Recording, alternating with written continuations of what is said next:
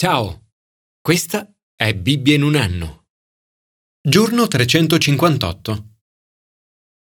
Nel racconto Un canto di Natale di Charles Dickens, il protagonista Ebenezer Scrooge è un vecchio uomo d'affari miserabile e avaro a cui vengono mostrati passato, presente e futuro. Alla fine si pente e inizia a donare generosamente. Dickens descrive la trasformazione del suo personaggio così. Iniziò ad andare in chiesa, a camminare per le strade. Scoprì che ogni cosa gli procurava piacere. Non aveva mai pensato che una passeggiata o una cosa qualsiasi potesse dare tanta felicità. Nella Bibbia pentimento è una parola molto positiva. La parola greca metanoia significa cambiamento di mente. Un cambiamento che è prima di tutto un allontanamento dalle cose cattive. Le cose cattive sono le cose che rovinano la nostra vita ed il nostro rapporto con Dio. Pentimento significa essere così dispiaciuti da decidere di smettere. Liberarsi delle cose cattive porta sempre un beneficio che migliora la vita. Ma il pentimento è solo uno dei passi da compiere.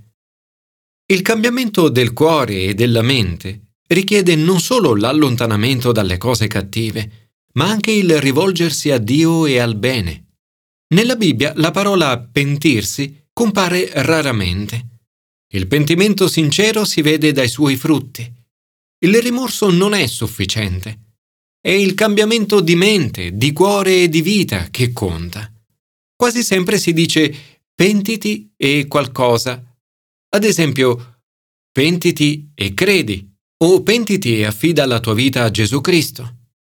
Non si tratta solo di guardare indietro, ma anche di guardare avanti, in alto. La fede guarda in alto. Commento ai sapienziali. Pentirsi e gioire.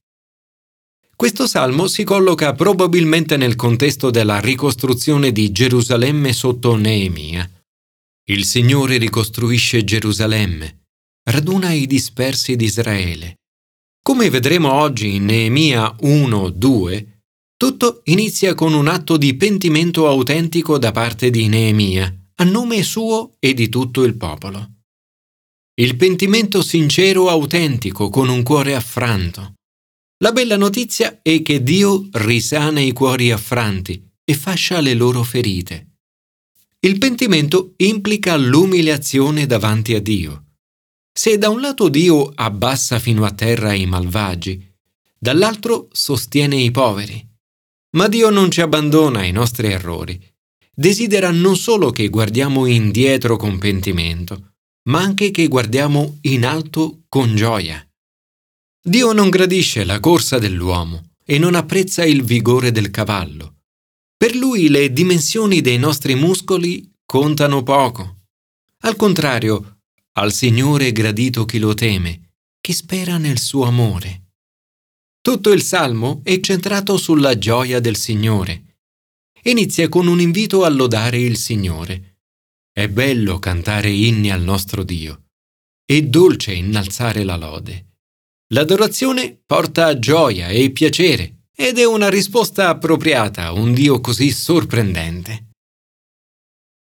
Signore, Oggi non solo desidero pentirmi, ma anche gioire in te. Grazie, perché mi prometti che se temerò te, non dovrò temere nient'altro e nessun altro. Commento al Nuovo Testamento. Pentirsi e rispondere.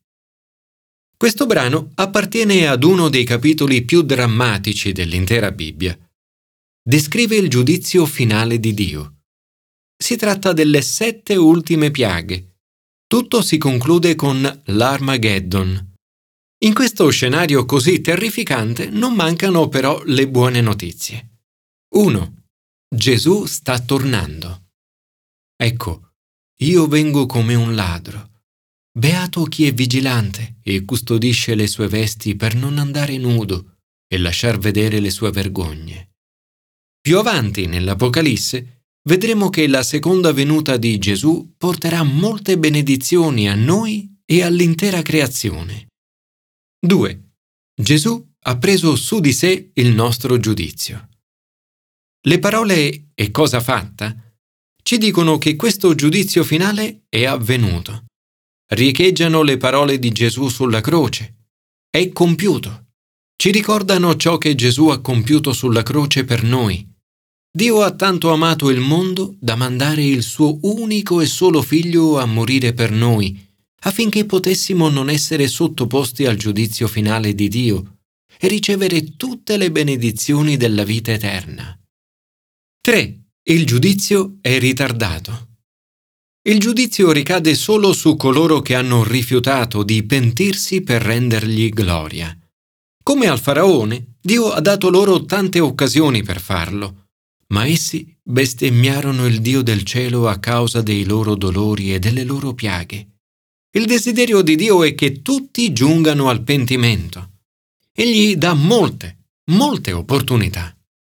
Solo coloro che rifiutano assolutamente di pentirsi sono sottoposti al suo giudizio. 4. Il giudizio sarà totalmente giusto. Nel leggere brani come questo, molte persone si preoccupano e hanno paura. Ma i giudizi di Dio saranno assolutamente veri e giusti. John Collins, ex vicario della chiesa HTB Holy Trinity Brompton, ha detto Quel giorno tutti diremo è assolutamente giusto così.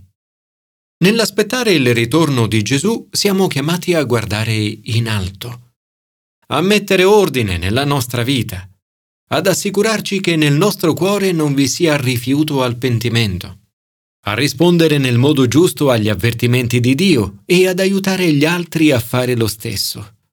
L'Accademia di calcio dell'Arsenal è solita incoraggiare i suoi giovani giocatori in questo modo. Fatevi trovare nel posto giusto e al momento giusto, e in quel momento fate la cosa giusta. Signore, ti ringrazio perché sulla croce hai portato i miei peccati per me, affinché non dovessi affrontare il giudizio finale. Grazie perché stai per tornare e perché metterai ordine a tutte le cose, possa con la mia vita glorificarti in tutto ciò che faccio. Commento all'Antico Testamento. Pentirsi e ricostruire. La situazione di Neemia e del popolo di Dio non è molto diversa da ciò che come Chiesa oggi stiamo vivendo. In molte parti del mondo la Chiesa oggi è in grande miseria e desolazione. Appare devastata ed è da molti considerata irrilevante o disprezzata. Nemia è sconvolto dal fatto che il nome di Dio non venga onorato. Il popolo di Dio si trova in cattive condizioni, a tratti spaventose. Le mura di Gerusalemme sono devastate e le sue porte consumate dal fuoco. Neemia ricopre una carica di governo importante. È coppiere del re, una carica che comporta responsabilità come assaggiare il vino del re e custodire l'appartamento reale. La risposta di Neemia è un grande esempio per tutti noi. Prima di agire inizia con la preghiera. Guarda in alto. Piange, fa lutto, digiuna e prega. La sua preghiera inizia ricordando a Dio il suo amore. Poi parla dei suoi peccati e di quelli del popolo. Dice, confesso i peccati che noi israeliti abbiamo commesso contro di te. Anch'io e la casa di mio padre abbiamo peccato. Conclude la preghiera chiedendo a Dio di concedergli buon successo. Come spesso accade, la risposta alla sua preghiera riguarda qualcosa che lui stesso sta per compiere. Neemia vede il problema ed agisce. Rinuncia alla sua carriera brillante per una vita di rischi, lotte e sacrifici. Così facendo diviene lui stesso risposta alla sua preghiera. Re Artaserse nota la sua afflizione di cuore. Gli chiede che cosa domandi. Ancora una volta Neemia, prima di rispondere, prega. Allora io pregai il Dio del cielo. In ogni situazione in cui ci troviamo, anche se abbiamo a disposizione solo una frazione di secondo per decidere cosa fare, è importante fermarsi e pregare. Allora io pregai il Dio del cielo e poi risposi al re. Aveva già pregato a lungo. Ora, prima di rispondere, può solo guardare in alto. Nel momento in cui alza lo sguardo, la sua richiesta viene accolta e gli viene permesso di andare a Gerusalemme per ricostruire. Dopo aver ispezionato le mura in segreto, mantenendo saggiamente il riservo sui suoi piani, raduna il popolo e annuncia i suoi piani. Alla preghiera fa seguire l'azione.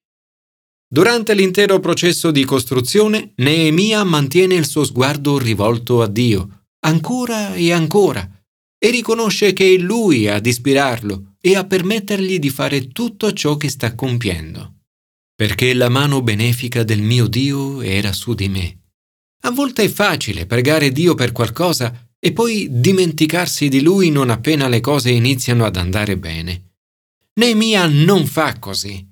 Rimane consapevole dell'aiuto di Dio e non tarda ad attribuire a Lui il suo successo.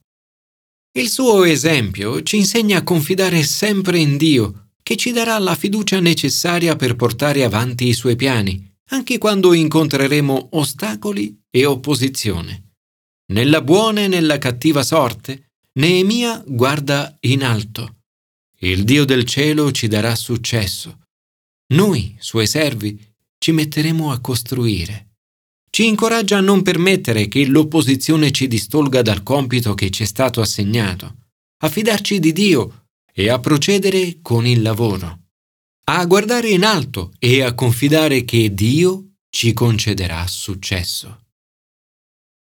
Signore, la tua Chiesa è in rovina, le mura sono state abbattute, tu ci chiami a ricostruire.